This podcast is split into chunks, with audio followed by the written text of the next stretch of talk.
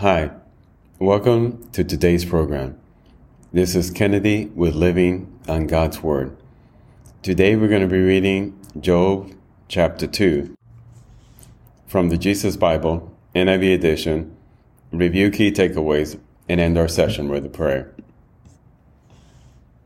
On another day, the angels came to present themselves before the Lord, and Satan also came with them to present himself before him.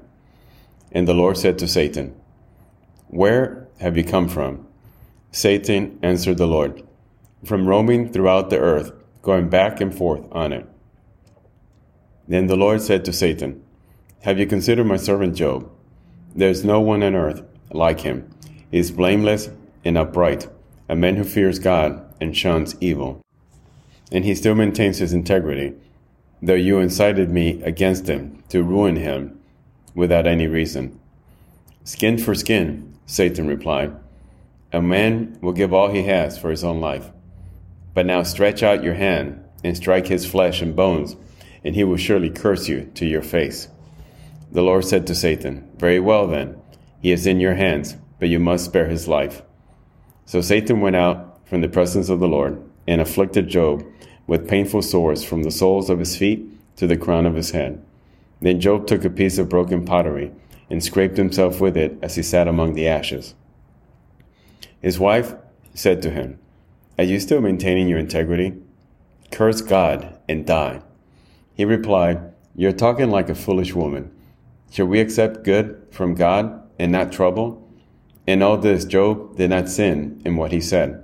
When Job's three friends, Eliphaz the Temanite, Bildad the Shuhite, and Zophar the Naamathite heard about all the troubles that had come upon him, they set out from their homes and met together by agreement to go and sympathize with him and comfort him.